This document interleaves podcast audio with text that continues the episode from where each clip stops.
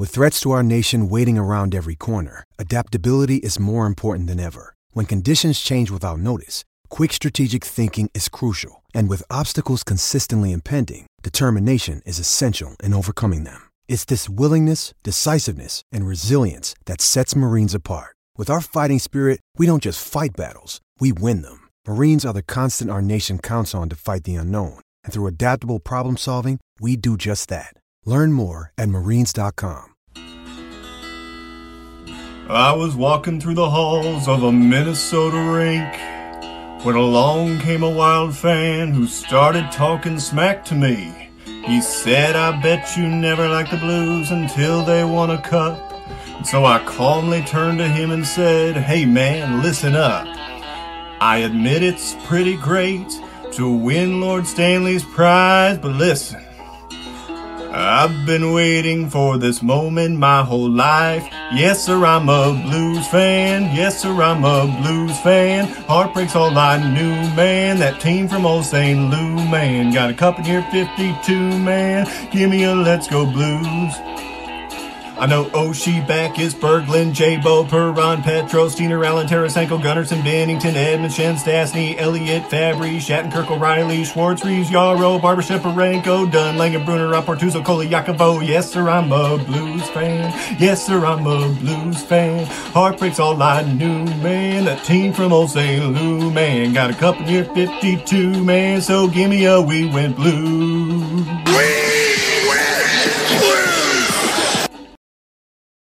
Hello and welcome to Blue Notes, located on the best city on the Mississippi, the best in the Midwest. We've got that Stanley Cup power too sweet to be sour. And if you're still clueless, we are talking about St. Louis. We are your home for St. Louis Blues coverage on the Hockey Podcast Network. I am one half of your Blue Notes team, Tom Franklin, joined by my teammate, my homie, my comrade, whatever you want to call him. He goes by many names, but he's also called Wags. How's it going, bud? Oh, it's going well. Just shaking off a one goal loss in our hockey oh. game earlier and dealing with a little sore ribs after an elbow in front of the net. But you know what? We're talking about the Blues, and that always gets me hyped up, even if it is stomach turning moments. But it's still hockey, and I still love it. Yeah, your your stomach's been through some assault this year. I mean, not just you know because of the surgery, but also you know getting elbowed in the ribs. So it's going to be my goal to make you laugh as hard as you can. So you know we can actually have some you know, tears flowing, you know, because for the love of the game, for the Always. love of the game, always, of course. Uh, you're you're a hockey player. Shake it off. Come on. Yep. Got to. Got to. All right. This is episode number 78 of Blue Notes. Welcome. If you have a uh, comment uh, you want to drop, uh, drop it at the Facebook, uh, Twitter, or YouTube pages. If you're watching right now, of course, audio uh, listeners will have this available on podcast starting on Monday. And this is uh, the uh, doldrums of the off season. Uh, we have absolutely no St. Louis Blues news to report whatsoever. Nothing happened in the last week. Uh, Vince Dunn, as far as I know, still does not have a contract. That's like the one thing we're watching for. That and to see if there's any more salary cap related news. But uh, we're just kind of sitting here as you are, you know, just kind of waiting for uh, the next shoe to drop, whether it's with the Blues or with the league and what they're going to do for the next season going forward. Um, really, I haven't even seen a lot of scuttlebutt about that on Twitter lately either. That's been kind of quiet as well. Yeah, it's been absolutely dead silent. I have heard absolutely nothing.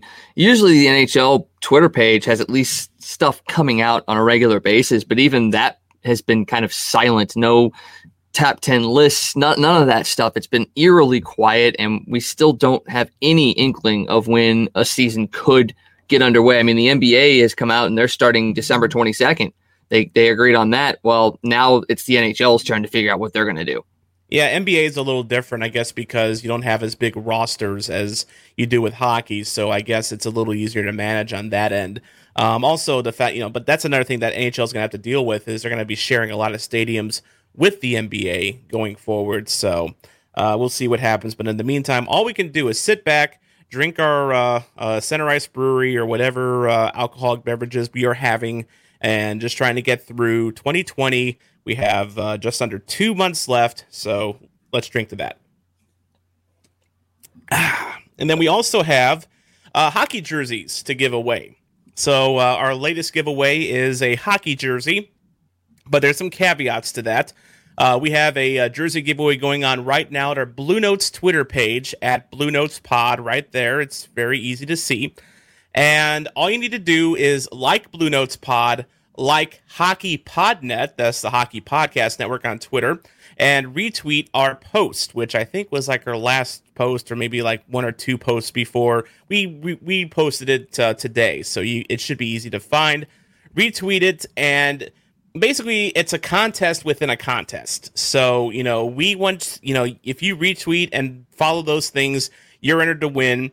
But Blue Notes has to beat the other Hockey Podcast Network podcast to be able to give away this jersey. So, um, we need you to hit that retweet button. Tell your friends to hit that retweet button so we can get you a beautiful Blues jersey. We don't want to see San Jose, you know, the Stick Hungry podcast giving away a Sharks jersey. We don't want to see the Minnesota Wild, you know, dorks, you know, up in the Twin Cities give away a Wild jersey. No, we want to give away a Blues jersey, but that depends on you. So go to Blue Notes Pod, retweet our post. We have another week in this, and hopefully we can uh, give one away here. So Guy Benson checking in here. He's got a special Aloha commentary coming up today as we are going through our top five most stomach turning moments in St. Louis Blues history.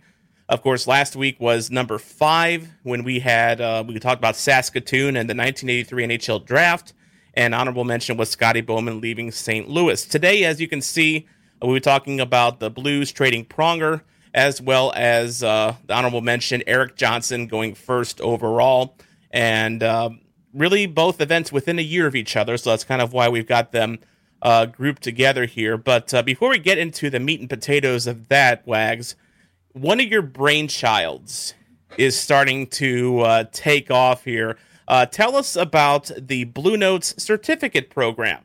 Yeah, so we are doing a certificate program for our guests. We, we wanted to find a way to get our guests involved and kind of spread the word about their time on Blue Notes. So we came up with this nice, beautiful certificate that we will email to all of our guests, and then we will actually have them write their own names on it. So they're going to have to do some work in this.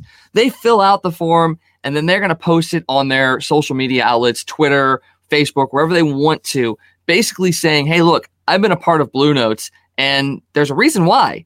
I did something and, and, we've had some good responses. Uh, you know, Gabriel Foley, uh, Luke Widman, both those guys have uh, put out tweets about this with their certificates as we're popping those up on the screen right now. And, you know, basically we want, we want our guests to have fun with it. It's not something that's super serious as evidenced by, you know, what it actually says. You know, I was on there. I got this because I did something of importance. So we're just trying to have some fun with it. And we really appreciate, you know, our guests that have filled this out. And as we have more guests on, we'll be sending it their way as well. And hopefully we can get some more viewership out of there. And I tell you what, Luke absolutely nailed it. So he's just done so many good things for our show. Uh, but his tweet absolutely nailed it. We retweeted it. Make sure you check it out there. It is absolute gold and everything I envisioned when we created this. And I'm going to leave this friendly, smiling mug up on the screen here just for a little bit. Number one, just because I love his backdrop. You know, I, you know, I have, I consider a decent backdrop of my, you know, blue stuff behind me, but uh, his looks classy. His looks very classy. Looks very neat. Look very, looks very tidy. Uh, you can see that he's a big Alex Steen fan. Uh, he just got Alex Steen all up behind him. It's it's it, it's it's a beautiful sight to see, and of course, uh, great job with the uh, certificate as well. And we're highlighting him today because, well, Luke did it again. He did it again. He uh, he has dropped another single, uh, the latest single. I guess you can call it a single. I guess if it's a uh, basically a social media Twitter, you know, parody video. Uh, we're gonna call it a single because you know what he deserves that teriyaki fingers. Of course, you hear um, him uh, do our uh, intros every single week, you know, here on Blue Notes. He is the voice behind that. He is at online on Twitter at Teriyaki Finger. So be sure to give him a follow. He is a swell guy. We had him on Blue Notes a few months back to uh, when we introduced our new uh, intro song. So um, he uh, he has moved on from Johnny Cash to Billy Joel this time. And this is an issue that strikes at the heart of just about every single blues fan. You can understand why this song was made when you hear the lyrics and you see the content. He did a video, he did a full blown video of this, and we're going to play it for you right now. This is the debut, the, the online debut. He said he wouldn't debut this himself until we did. Thank you, Luke. The online debut of Luke Widbin's We Need a Good Netminder. Suspension draft Go. Glenn Hall taking third overall. Conn Smythe winner, but the only win the Blues would get. Seth Martin back up, left to drive a fire truck. Kaylee we met irons, just a game, and that was it.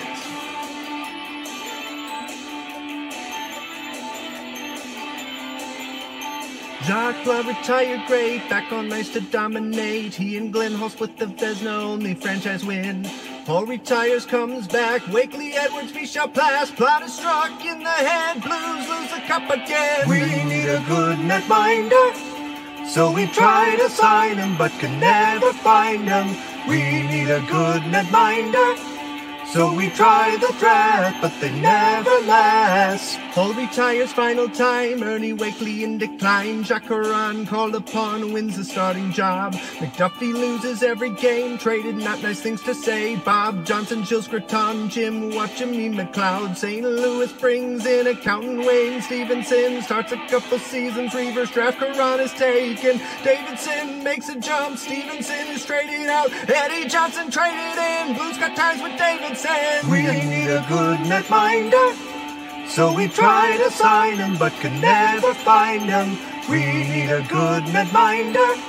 So we try the draft, but they never last. 40 year old Johnson plays, grand five seasons, never stayed. Four years, Yves Belanger, not consistent, sent to flames. Blues call up another kid, Staniowski thrown in. Real cool helmet, hurt his hand, joined the army instead. Phil Myre brought in one game, nine goals. Richardson Blues missed the playoffs back to back seasons. 18 wins, 79 lowest for the franchise. Meyer traded to the Flyers. Mike Liut finally signed. We need a good netminder. So we try to sign him, but can never find him. We need a good netminder. So we try the draft, but they never last. First step of the 80s, Mike Liut owns the crease, wins a Pearson All-Star, Skidmore, LaRock, Hanlon, Hines, couldn't pay him, had to trade, Wamsley, Millen, Darrow, Major, Blonsky, Riendeau, Guille, Baron, Cujo. Team is great, can't win, Casey, Ridneck, Sargent, Brett Fear plays in every game till his knee is blown away. We need a good netminder. So we try to sign him, but can never find him. We need a good netminder. So we try the draft, but they never last. McLennan, Parent, Racing, Carey, Roman, Turek, Mask is scary. Scored on from the red line. Johnson, Brathwaite next in line. Rudy, Davis, Osgood, Sanford, Grasso, Lalime, Schwartz, Cashwood, Bishop, Conklin, Toivonen, Legace, Holt, Mason. A lock in a big trade. Elliott makes big saves. Miller fails. Brodeur signs. Jake Allen's time to shine. Nilsson, Copley, Carter, Hutton, Allen, Flounders, drop Chad Johnson, call up Jordan Binnington. Two backs up the cup win. We need a good netminder. Cause the team was failing and Rousseau was ailing. We need a good netminder. Binnington looked calm and the winds went on and on and on and on and on and on and on. We need a good netminder. Things look really great until the COVID break. We need a good netminder. We just traded Allen, so I hope we have him. We need a good net netminder. So we try to sign him, but can never find him. We need a good net netminder. So we try the draft, but they never last. We need a good net netminder. So we try.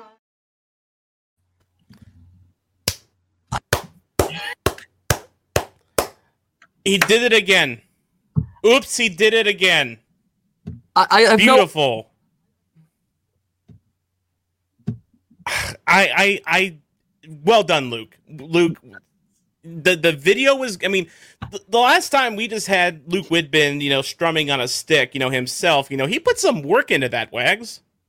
Uh, yeah, because everything lined up perfectly. It's it's hard enough to get the words to line up, but to get the words and then the pictures and everything like that to line up, that's a labor of love. That's a lot of skill and talent and amazing. And if he ever wants to move away from what he's doing now, I will be first in line to promote his stuff and get him a job doing what he something in that nature. Well, uh, he's already inspired our very own Hawaii Blues fan guy. He says he needs to step up his game.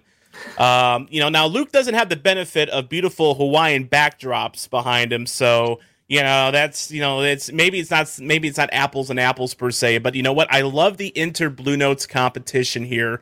You know, for for supremacy. Now, now, now this week uh, on the in the Aloha commentary, which we're going to get to here in just a little bit. Uh, guy calls himself the gold standard, and he calls himself the gold standard because uh, he has been our most uh, frequent guest here.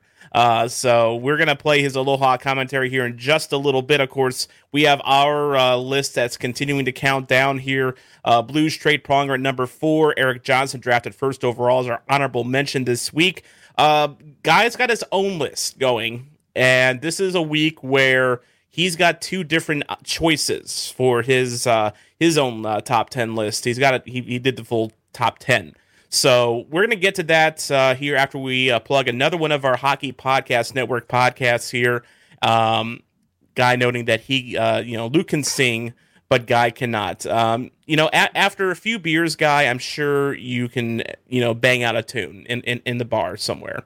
Um, maybe not the virtual bar, but you know, a real life bar. So, it, you know, we'll put it this way: if uh, Brett Hull's Gloria is any standard, I think a lot of us are safe. I, I, I think so too. And uh, by the way, it, it should be noted as we're as we're talking about you know guys singing skills.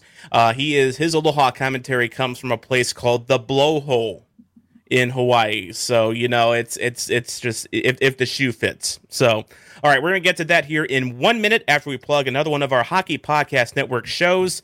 Aloha commentary coming up. Some enforcer based podcasting coming at you. Brought to you by the Hockey Podcast Network. And now Semenko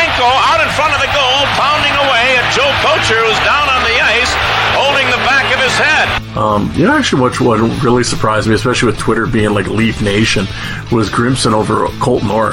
That actually, that voting really surprised me. I didn't think that would happen. Don't forget to catch the Fourth Line Voice podcast wherever you find your podcast, presented by the Hockey Podcast Network. Marc Bergevin. And everybody goes on and on with the whole PK thing and blah, oh, and he hated him because he doesn't like fun and blah, blah, blah. I have heard from a few people that Marc Bergevin's hilarious. No, this guy was a riot. You know, he would uh, have to be at the bar and he's like, oh, I just had a penis colada. And the girls would like give a double take and be like, "What?" He's like, "Yeah, I had the penis colada. You know, I it's not bad. You know." It's... Enforcer based podcasting wherever you get podcasts from.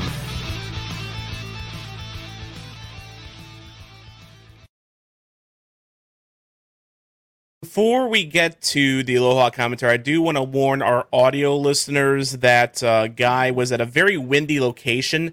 So you can still understand him, but just note that his audio might be a little rough a bit as he tried to go Jim Cantore on us. So, you know, he, he's not just the gold standard, but, you know, he's also our Jim Cantore here. So uh, bear with it, but uh, uh, let's go ahead and play that Aloha commentary.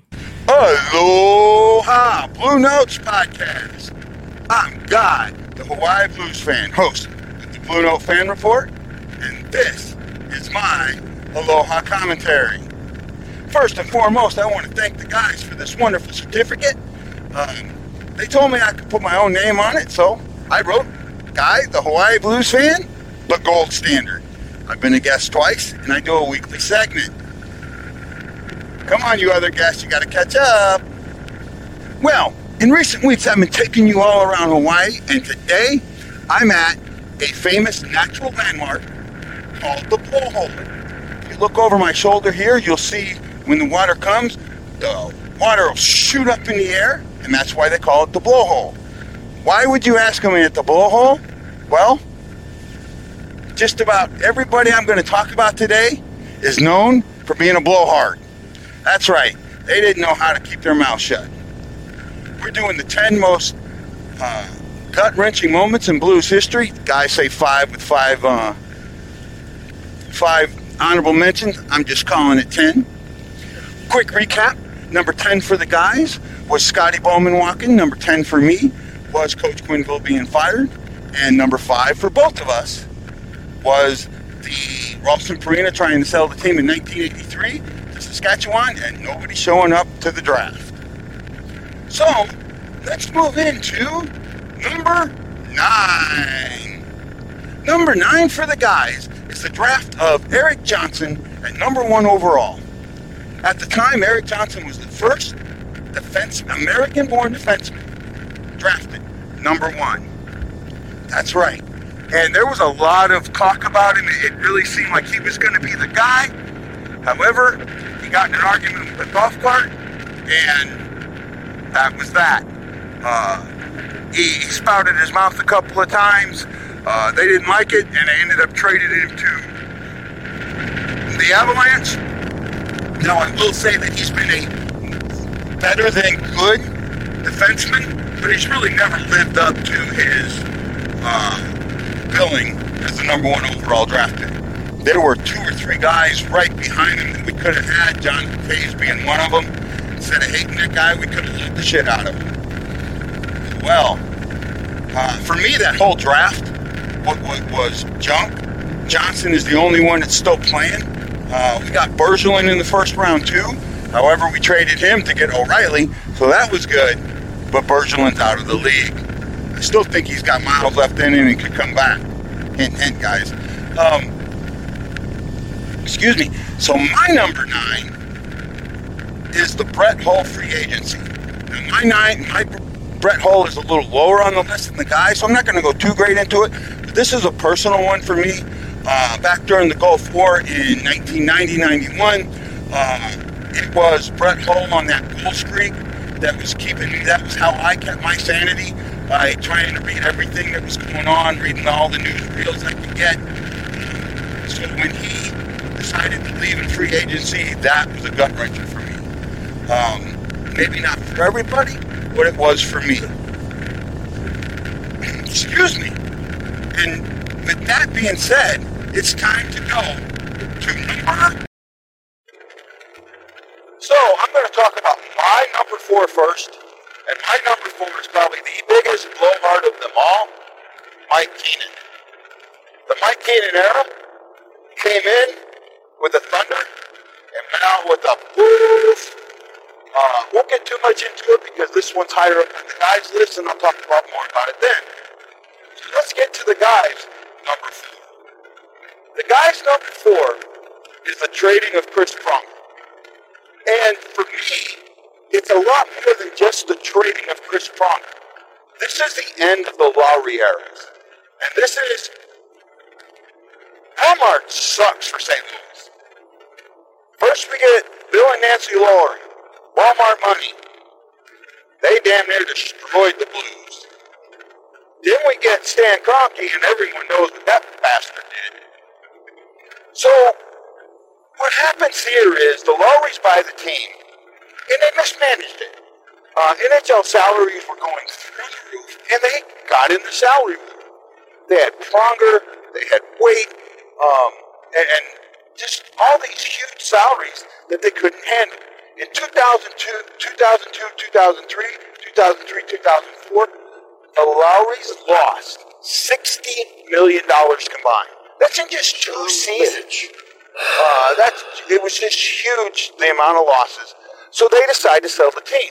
They go through an investment group, and I can't remember the name of the blowhard there, but he tells them to cut salaries to make the team more affordable and more interesting to potential buyers.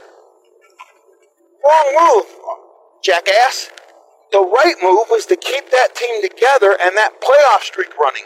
That was the selling point, not getting rid of everybody.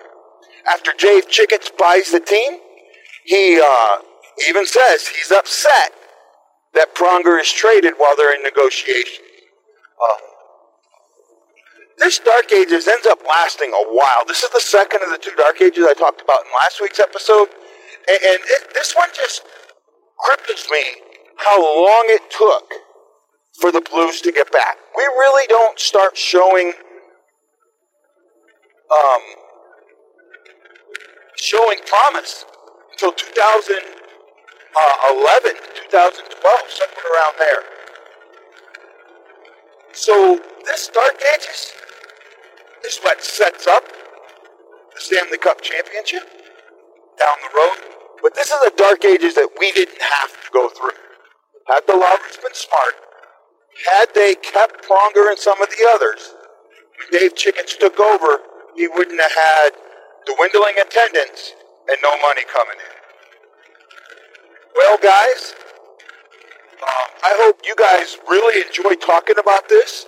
Um, I know our, we're a little off, and, and that's great, but this is a really fun conversation.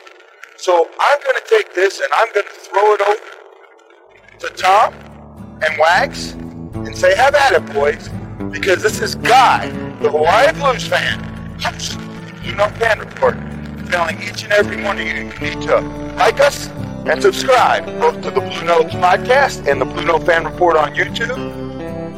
And as you see the blowhole go off, I say, Aloha, Mahalo, and I will see you on the next Aloha commentary and Blue Notes Fan Report. Let's go Blues! Let's go Blues! Let's go Blues!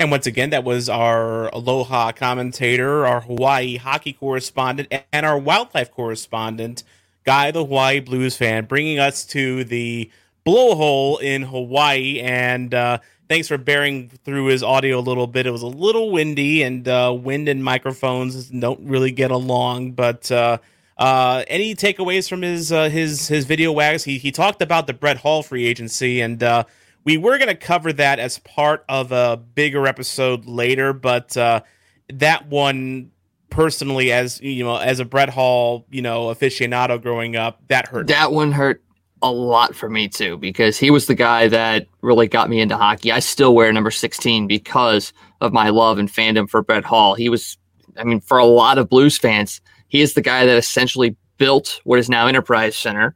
And he's the Yep. guy who essentially saved hockey here in St. Louis. So, yeah, that, that's going to be a tough one to talk about. Um, and I- I'm not looking forward to that conversation. No, no, me neither. It's and, and it is coming up. Uh, we will be we'll, we will be talking about his leaving uh, going forward, and not only that, but all the painful steps that led to his leaving. Um, as as it pertains to one man who you saw in Guy's video that was upside down, and for I- good reason. I liked it when he, you know, was shot off the blowhole. That that was Oh, that pretty was, cool. That was, that was great. That was great. You know, special effects here on Blue Notes. You know, I mean, you know, you know, no one else can on THPN could say they've blown a head coach out of a blowhole like like we do here at Blue Notes. Seriously, good stuff, guy. And uh, he does have a good point, by the way. Walmart has not been kind to St. Louis sports. You know, it, the, the the Lauries uh, were not a good time for Blues fans. And uh, then, of course, we all know about Stan Kroenke, uh, which I think shall be declared a swear word here on Blue Notes and should not be uttered again. So, What is it with the K last names that really make us cringe? I mean, Keenan and Kroenke. Yeesh. ugh, God, I, I don't know. I don't know. It's it, it's a conspiracy. But uh, speaking of the Lauries, that is our number four most stomach turning moment in Blues history. The Lauries deciding that it was time to trade uh, Chris Pronger. And so, you know, let, let's talk about where we are at that point. So, you know, Chris Pronger by this point had been a part of the Blues organization for you know nine or ten years or so. He has he had cemented himself as a captain uh, at the end of his run, and he had cemented himself as a great NHL defenseman. No bones about it. He's big, physical, plays a good two way style, but he's more known for his tenacity. Um, he comes over in the Brendan Shanahan trade, you know, which talk about another deal that hurt me, you know, almost physically when that happened because I loved Brendan Shanahan growing up just about as much as I loved Brett Hull. And um, when he got traded, I'll never forget the day I was just mortified. And and, then, and and when I heard, you know, who they got back, of course, I had never heard of Chris Pronger before, and I was just like, who who's Chris Pronger? Who, who is he? Is that Brendan Shanahan? You know, but when you're nine years old, you don't, you know, follow hockey prospects like you do now, and you, you know, I would have otherwise known that Pronger was a great hockey prospect. Um, his partnership, of course, with Al MacInnis, you know, started, you know, not long after his arrival and one of the greatest partnerships of all time, Wags. I don't, I mean, you can name a couple other partnerships, but I put them in my top three. Yeah, same here. I mean, those two guys together, just it was the perfect combination. You had the veteran who had a big shot who knew how to play defense, but also knew when to give the puck up. He was an unselfish defender in Al MacInnis. And then you've got this young, brash Chris Pronger guy that's running around, running people all, all over the ice, clearing the front of the net, who's also a pretty darn good offensive defenseman as well. And, and you look at it, and MacInnis was willing to teach, and Pronger was willing to learn. And that kind of chemistry right there – is what really made that partnership work is they bounced things off of each other. They were able to grow together. Al macinnis I, he was a great defender but i think he became better because of his partnership with chris pronger and vice versa. That is the the impetus of a great partnership is when the veteran and the and the rookie can essentially build each other up and make them both the best at their position and that's what they became yeah, you can make the argument that Pronger added a couple years to Al MacInnis's mm-hmm. career. You can make the argument that Al MacInnis made Chris Pronger a better defenseman. I mean, you talk about a partnership that benefited both. I mean, you know, that that's, you know, that should be exhibit A right there, you know, in the NHL. I mean, they both made each other better and they both, you know, made each other, you know, have long and happy NHL careers. That's for sure. And then of course, you know, 1990 and 2000, Chris Pronger wins the Norris uh, he's a first team All Star, and he wins the Hart Trophy. Defensemen don't win Hart Trophies. He was great in 1990 2000. This, of course, was the infamous President's Trophy year where the Blues fee fi fo fummed their way to the playoffs only to get knocked out in seven against San Jose. That's not, by the way, a, t- a stomach turning moment. Maybe it should be, though. Maybe it, it should be, but uh, we can only choose 10. So, yeah. That's our that's our argument. Uh, but Pronger that year, 79 games played, uh, 14 goals, 48 assists, his uh, highest assist total in any season. 62 points, his highest points total in any season. Um, also tied for his highest goals total. His highest plus minus that year at a plus 52. And also, he knocked down his penalties. In 79 games, he had 92 penalty minutes, which for him, great because up until then he was a guy that would get you about 150 to 200 penalty minutes a year. He was a throwback guy where he was not afraid to go into that penalty box wags. No, not at all, and it's it's not because he fought. no. he was not not a big fighter. I mean, he would no. throw the gloves down when he when he needed to, but he was just he was physical. He was in that that Plager mode essentially, hip checks and just being very physical and chippy and using the stick well. I mean, he he was the prototypical throwback defender. And people were scared when he was on the ice. The dude had his heart stop on the ice and ended up still playing. So he he just he epitomized fear when players stepped onto that ice and you loved having him on your team. And you know, after MacInnis retires, you know, he becomes the captain. He's still anchoring the Blues defense. He's in his late 20s at this point. Um, one thing worth noting, though, was um, while he was still great, he did not play a full 82 game season in his time in St. Louis. His closest was 81 games in 97 98 and 80 games in his final season of uh, 2003 04. Uh, but he always did seem to have something nagging him. You know, he's his. You know, when you're when when you're a big guy like that, he was he was big, but you know he wasn't like Zdeno Chara thick. You know, I mean, he was kind of you know a little gangly and you know he would you know get the you know occasional knock here and there. If he's a physical player, that's going to happen. You know, just as as you play that type of a style. But apparently, uh, this really drew the ire of the St. Louis Blues front office, and uh, I didn't realize how bad things had gotten between Pronger and the front office until he was on Spittin' Chicklets recently and he talked about what led up to his trade to Edmonton. Let's go ahead and play a little bit of that. Suspension dropping No, Luke Whitman, we're not. You know, you, you've had you've had your time to shine. Okay, well, I- I'll play you later. I promise. Okay. Now, spitting chicklets. Here, go. Did you know you, you didn't want to resign, or why did you know you were going to get traded from? Well, I knew they were shopping me. The owner was going to sell the team. Oh, so- I had my contract was up, but I could have taken my qualifier. We just gone through this lockout. I was told, well, once the lockout ends, we'll know what system we're in, and we'll we'll talk talk extension. Well, then there was a few choice words said about me, and I didn't take kindly to it, and there was a lot of back office stuff that I was not a fan of uh, regarding me over the years, and I just had had enough, and I said, "Fuck it, go ahead." Yep. Trade me right fucking. Had- yeah, pretty much, pretty much, because my agent had been hearing it for four years, and I'm like, I don't know why I'm the bitch. I'm the best player here. Like, why am I getting worked over by the management? Right. Yeah. Right. I'm doing what I'm supposed to do. and and it just it, it just went from there. So I mean, it, that that whole episode, by the way, worth checking out. Spittin' Chicklets. It was just like a couple months ago that he was on.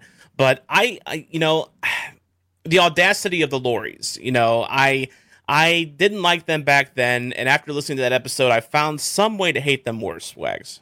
Uh, yeah, I mean, I was in high school at the time, you know, 03, 04, that I just about graduated. And to have that moment be when he was traded, I was the same way. I did not realize the the backroom shadiness that was going on in the organization at that time. Obviously, we knew the Lauries were s- searching to sell the team, but we didn't know that they were trying to essentially discredit their best player in order to get rid of him. Because if Pronger wasn't mad at the organization, if, if there was no bad blood towards the organization, it would have looked so poorly on on the Blues when they traded him. Well, now all of a sudden there's bad blood. They start making things up, but it doesn't go public. All of a sudden he's out in public, pissed off.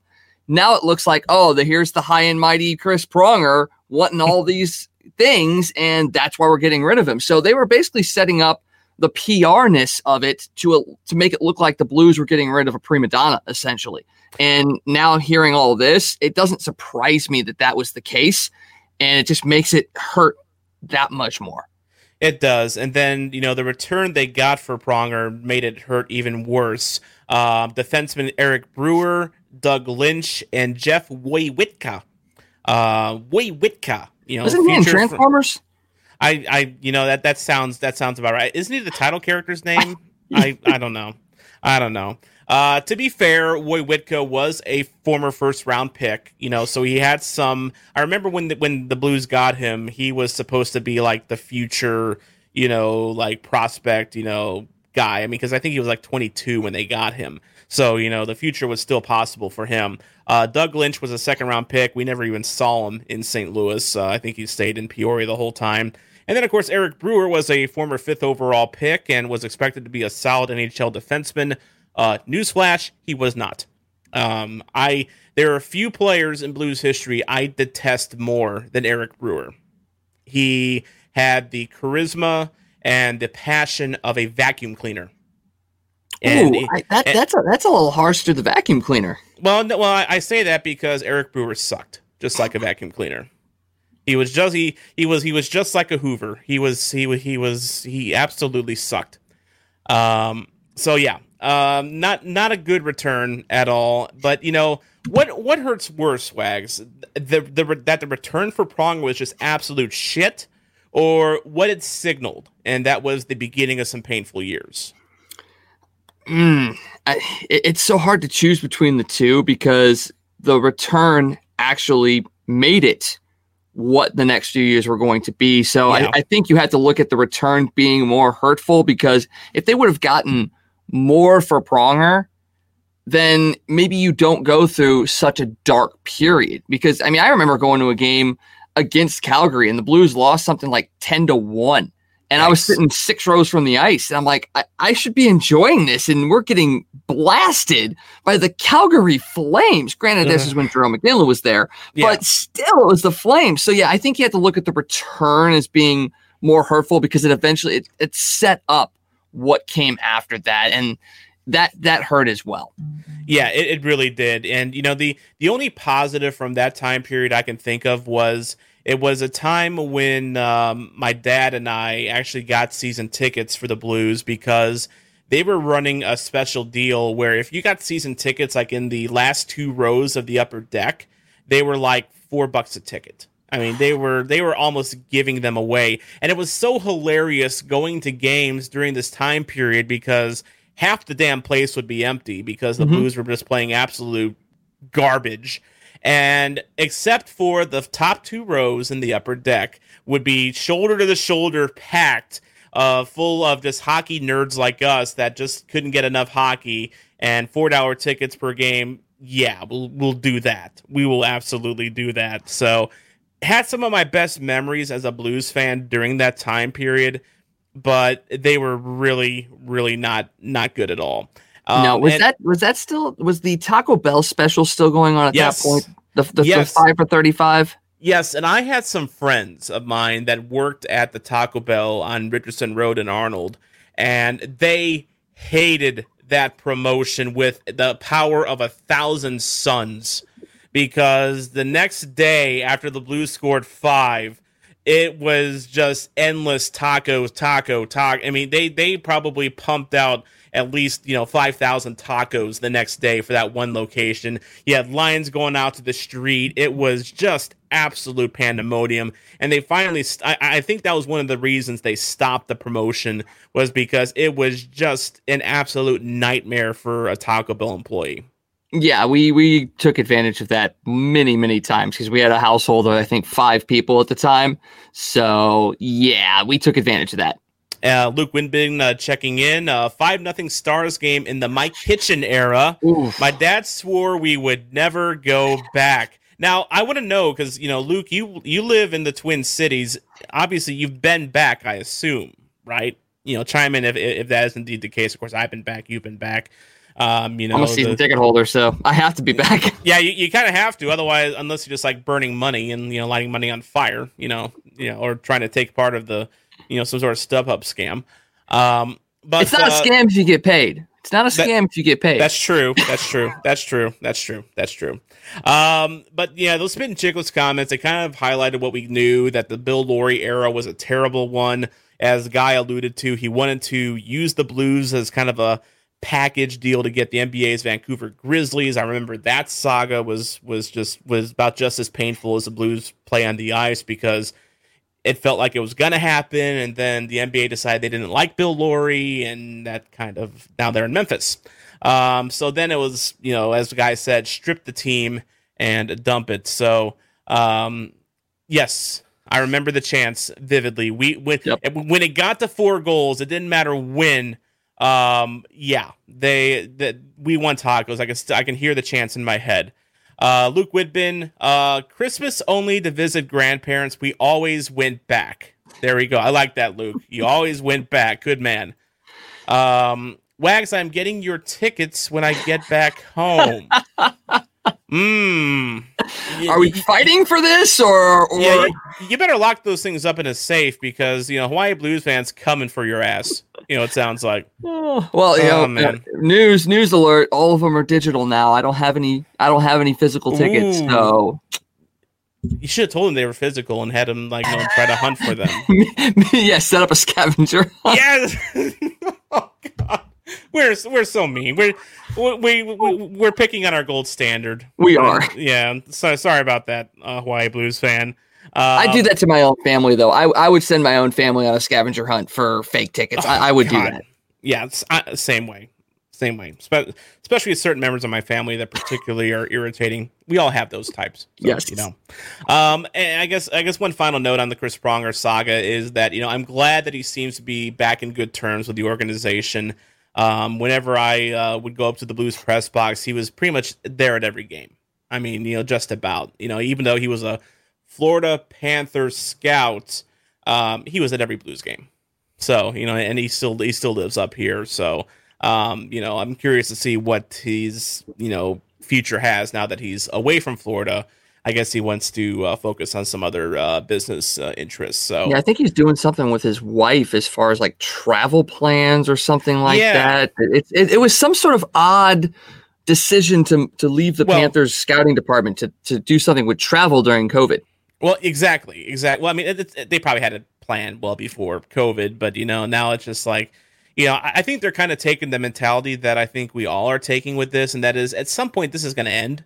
Yep. At some point, so do you want to be ready whenever it ends and things return to normal? You know, I guess I guess that's what he's looking at. Plus, it's Chris Pronger. He made good money in the in the NHL. He's got money to burn.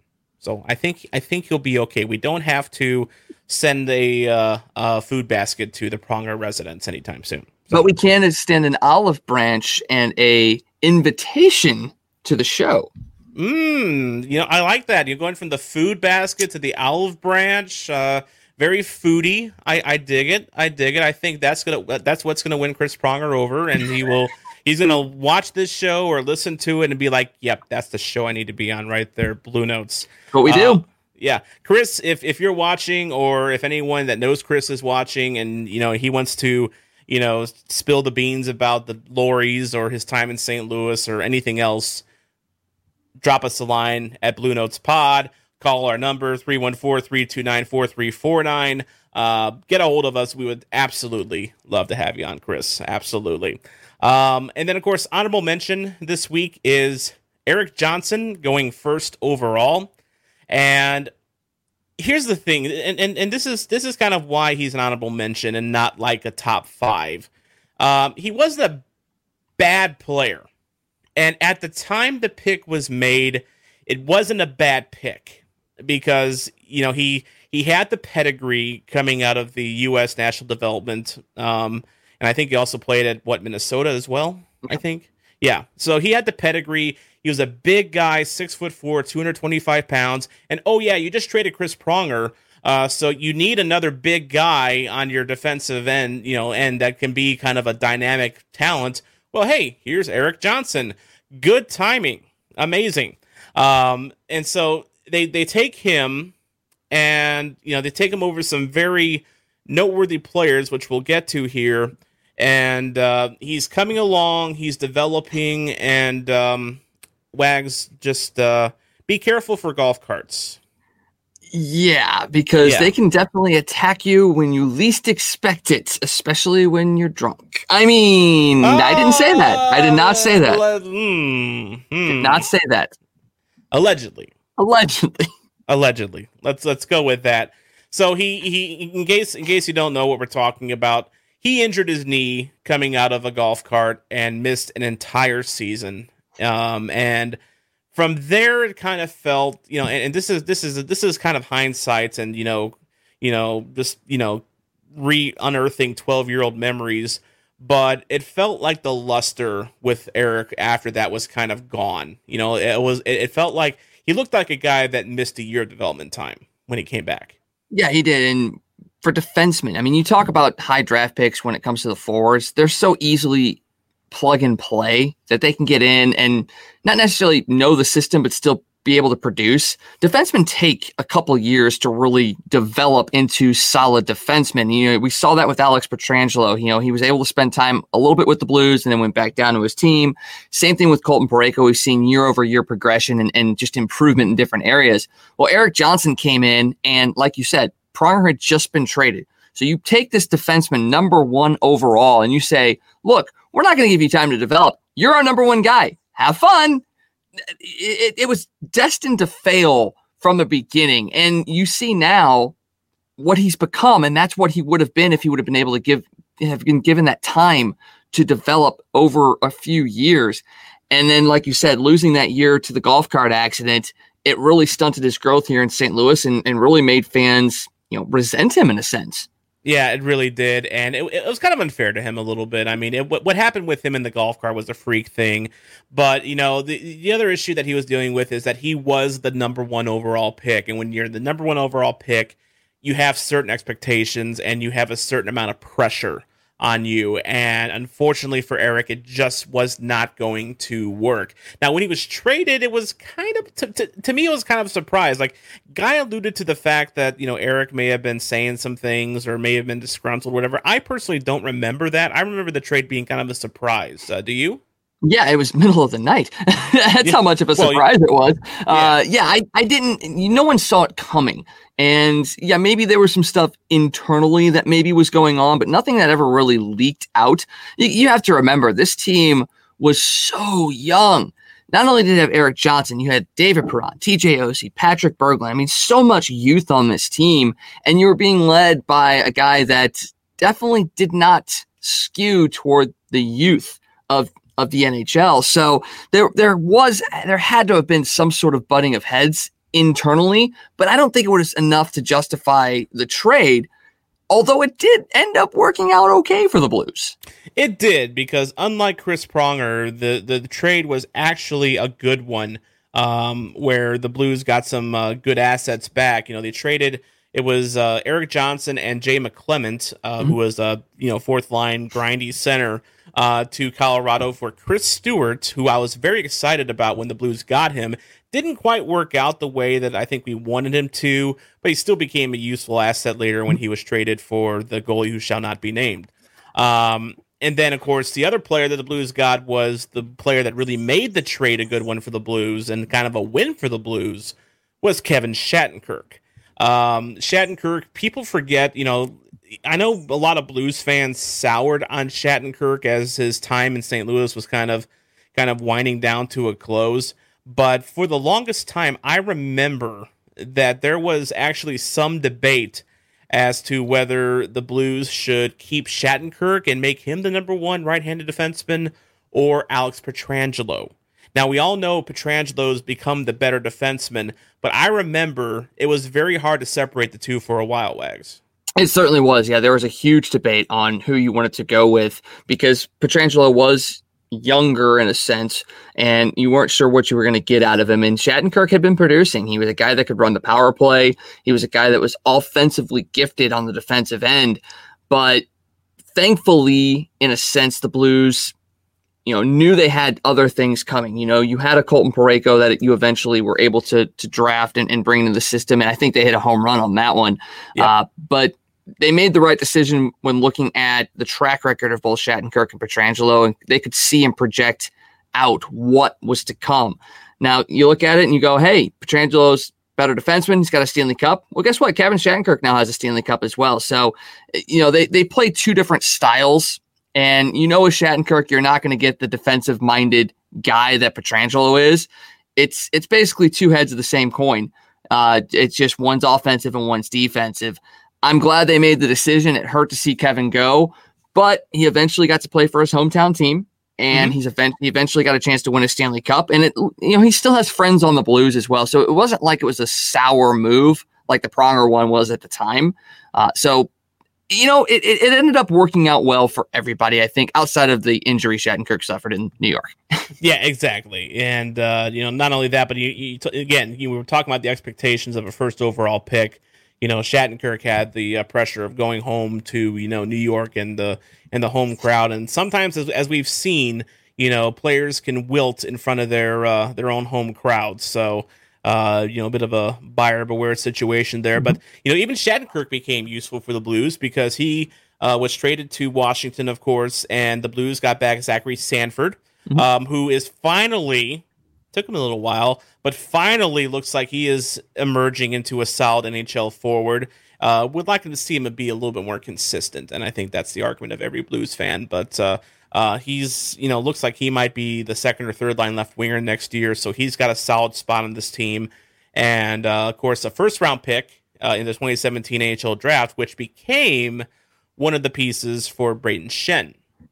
So um, I'm you know I'm not going to complain about that one at all. So Well, and the one thing you forgot to mention during the Pronger thing, you know, we did get Eric Brewer, but when we traded Yep. Brewer to Tampa, that pick eventually became Jordan Binnington. So That's right. now looking in hindsight, how bad was that trade? you, you know when you look bad. at it like that, it was it, it was still bad because Eric Brewer was just an absolute abyss of production for the time that he was you know in, in St. Louis. But you know it, it and it also completes a very interesting trade tree that starts with Brendan Shanahan to Chris Pronger to Eric Brewer to Jordan Binnington.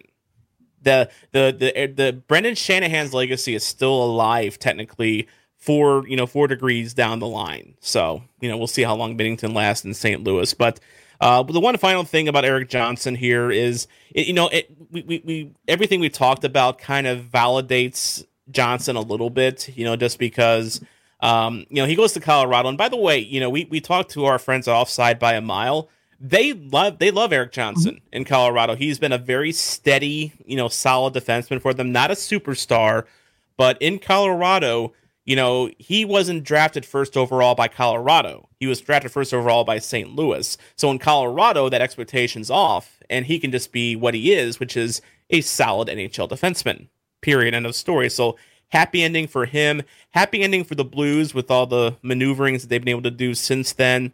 But it does mean that the Blues passed over on some prime talent whenever they drafted Erik Johnson.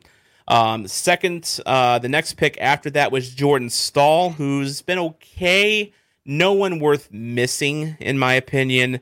But the next two, actually, really next three, ugh, Jonathan Toews, number three, Nicklas Backstrom, number mm. four, and Phil Kessel, number five. Kessel, you can argue, but definitely Toews and Backstrom. Wouldn't they be great in a Blues uniform? uh, yeah, we we curse Jonathan Toews for everything that he's done to the Blues as a Blackhawk and what he's done in in Chicago, winning three championships. But if that was all flipped and he was in a Blues uniform when all that was going on, we would be defending him to the day we die. Yeah. So yeah, missing out on him. I mean, Nick Backstrom is another guy. I mean, I, I don't know if I definitely wouldn't put him in the same tier as Jonathan Toews, but he's still way up there when it comes to the offensive capabilities that he has you know, you you have a guy like Backstrom paired up with Perron or, or an Oshie or a Berglund, all of a sudden that offense changes completely. And maybe Oshie is utilized in a role that he's being utilized in Washington right now and is successful in and could have changed the entire course of the franchise. Uh, and honestly, I always wanted Phil Kessel in a blue uniform. I always would trade for him in, in NHL. And I, I love his style. He's an American. It's, it's, you know, we want to have successful Americans on, on our teams. At least I do. Uh, so I've always wanted to have Phil Kessel on this team, but I don't know if he would have fit the Blues system that they were running at the time of that you know of that draft. Uh, so yeah, missing out on those three guys, absolutely, absolutely tough. But you, know, you can't look back at it and go, "Oh, I wish it could have been this way." Uh, although it is heart wrenching, gut wrenching to to look back and see what could have been. You know who'd be the happiest person in St. Louis if Phil Kessel became a St. Louis Blue?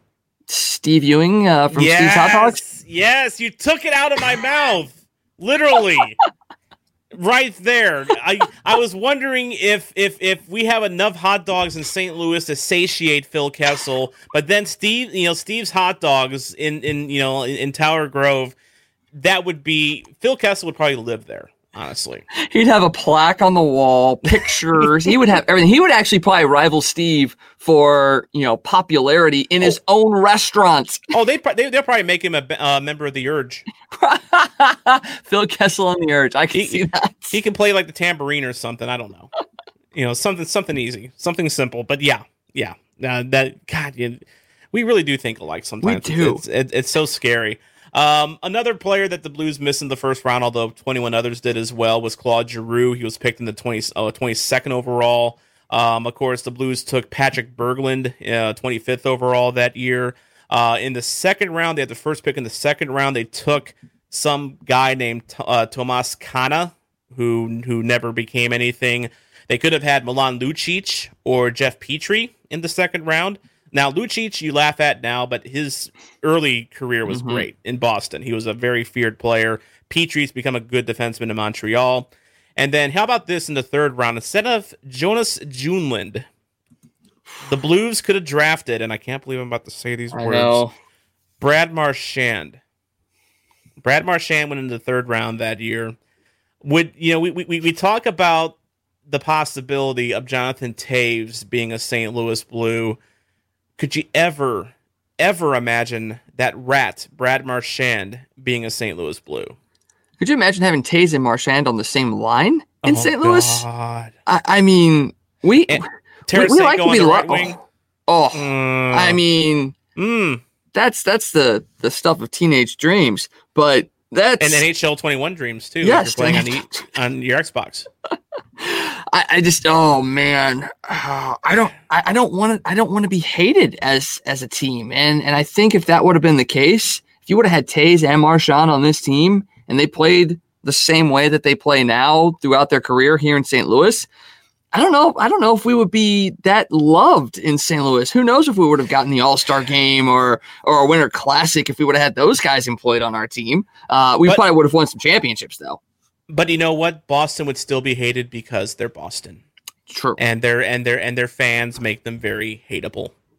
Renee Cummings aside of the uh, Yes. Generation Oh, Bruins podcast, we love her. She's great. She's fine. Um, and actually, I have I have a cousin of mine that's uh, married to a Bostoner that's, that's a Bruins fan. He's fine too. But the rest of you guys, ugh, nasty. Um, all right, I think that's going to do it for this episode. Uh, reminder um, you can listen to Luke Whitbin's new single on YouTube. We have a link in the description in our Facebook and YouTube and our audio podcast page. You can check it out there. Uh, we have our uh, Teespring store, of course, it's active right now. That's where uh, Wags got his uh, six shirt there. Also, uh, Hawaii Blues fan got one just like that. You saw that in the video as well. Uh, link in the description there as well, or you can just go to teespring.com and search for Blue Notes. It's that simple.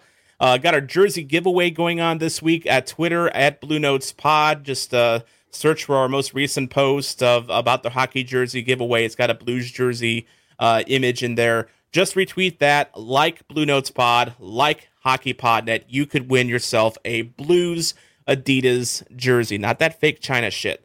The real deal. We don't we don't we don't mess around here on Blue Notes and the Hockey Podcast Network. So um, I think that pretty much covers every uh, everything. Anything else you want to talk about, Wags? Uh, no, I think we're good. My stomach doesn't hurt as bad as I thought it would. Thinking about these uh, past issues that we've had, uh, I'm actually starting to feel oh, a little bit okay. Want to thank Dan Ferris for streaming on his Roku. I actually, uh, I guess uh, he'd be watching on YouTube on on Roku. I guess that would be. So uh, thank you very much. And actually, it shows he's watching on Facebook. So uh, thank you very much. We can uh, be, we're on Roku, we're on the Fire Stick, we're on any streaming device you can imagine. Uh, don't forget the Blue Note fan report. Uh, our buddy Guy, the YA Blues fan. Link in the description below, and YouTube, Facebook, and the audio podcast as well. And one final note about Brad Marchand. Uh, Guy says we would run him out. We have never liked dirty players, which I don't know. I, I feel. I, I- feel conflicted on that, Wags. I, I feel that we've had a few dirty players in our time that we've celebrated. Yeah, yeah, I would I would say Like- so. I mean, Like, yeah. remember, remember, remember Mike Danton? Oh yes, yeah. He tried to kill his agent, which that that whole story, that whole story is something that you could really dive into, and there's a lot there. But yeah, we definitely employed some goons. Yeah, that deserves its own podcast series someday. You know, the Mike Danton story, crazy story, uh, right there. But we don't have time for that today, so we are going to wrap it up here. I want to thank you for listening because without you, there is no me, there is no Wags, there is no Hawaii Blues fan, and there is no Hockey Podcast Network. I'm Tom Franklin, reminding you to not be a chump and always play to the whistle. Luke Whitbin, play us out. Suspension draft Glenn Hall taking third overall. Conn Smythe winner, but the only win the Blues would get. Seth Martin back up, left to drive a fire truck. Kaylee Weem at irons, just a game, and that was it.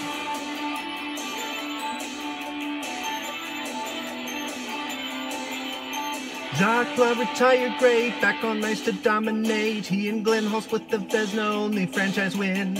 Paul retires, comes back. Wakely Edwards, Bishop Pass. Plot is struck in the head. Blues lose the cup again. We need a good netminder. So we try to sign him, but can never find him.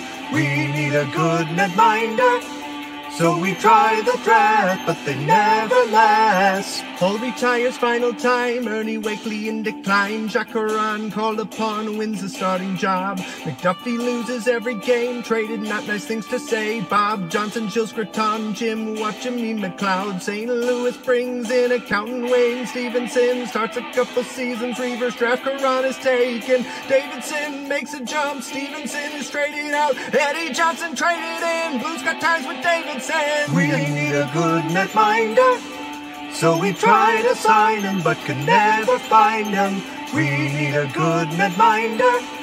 So we try the draft, but they never last. 40 year old Johnson plays, grand five seasons never stayed. Four years he's a shade, not consistent, sent to flames. Blues call up another kid, Staniowski thrown in. Real cool helmet hurt his hand, join the army instead. Phil Myre brought in one game, nine goals. Richardson Blues miss the playoffs, back to back seasons. 18 wins, 79 lowest for the franchise. Myre traded to the Flyers, Mike Liut finally signed. We need a good netminder, so we try to sign him, but can never find him. We need a good netminder.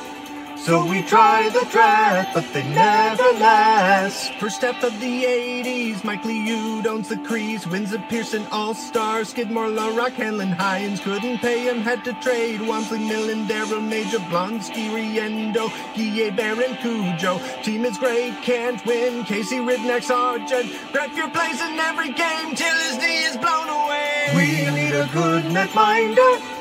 So we try to sign him, but can never find him. We need a good netminder.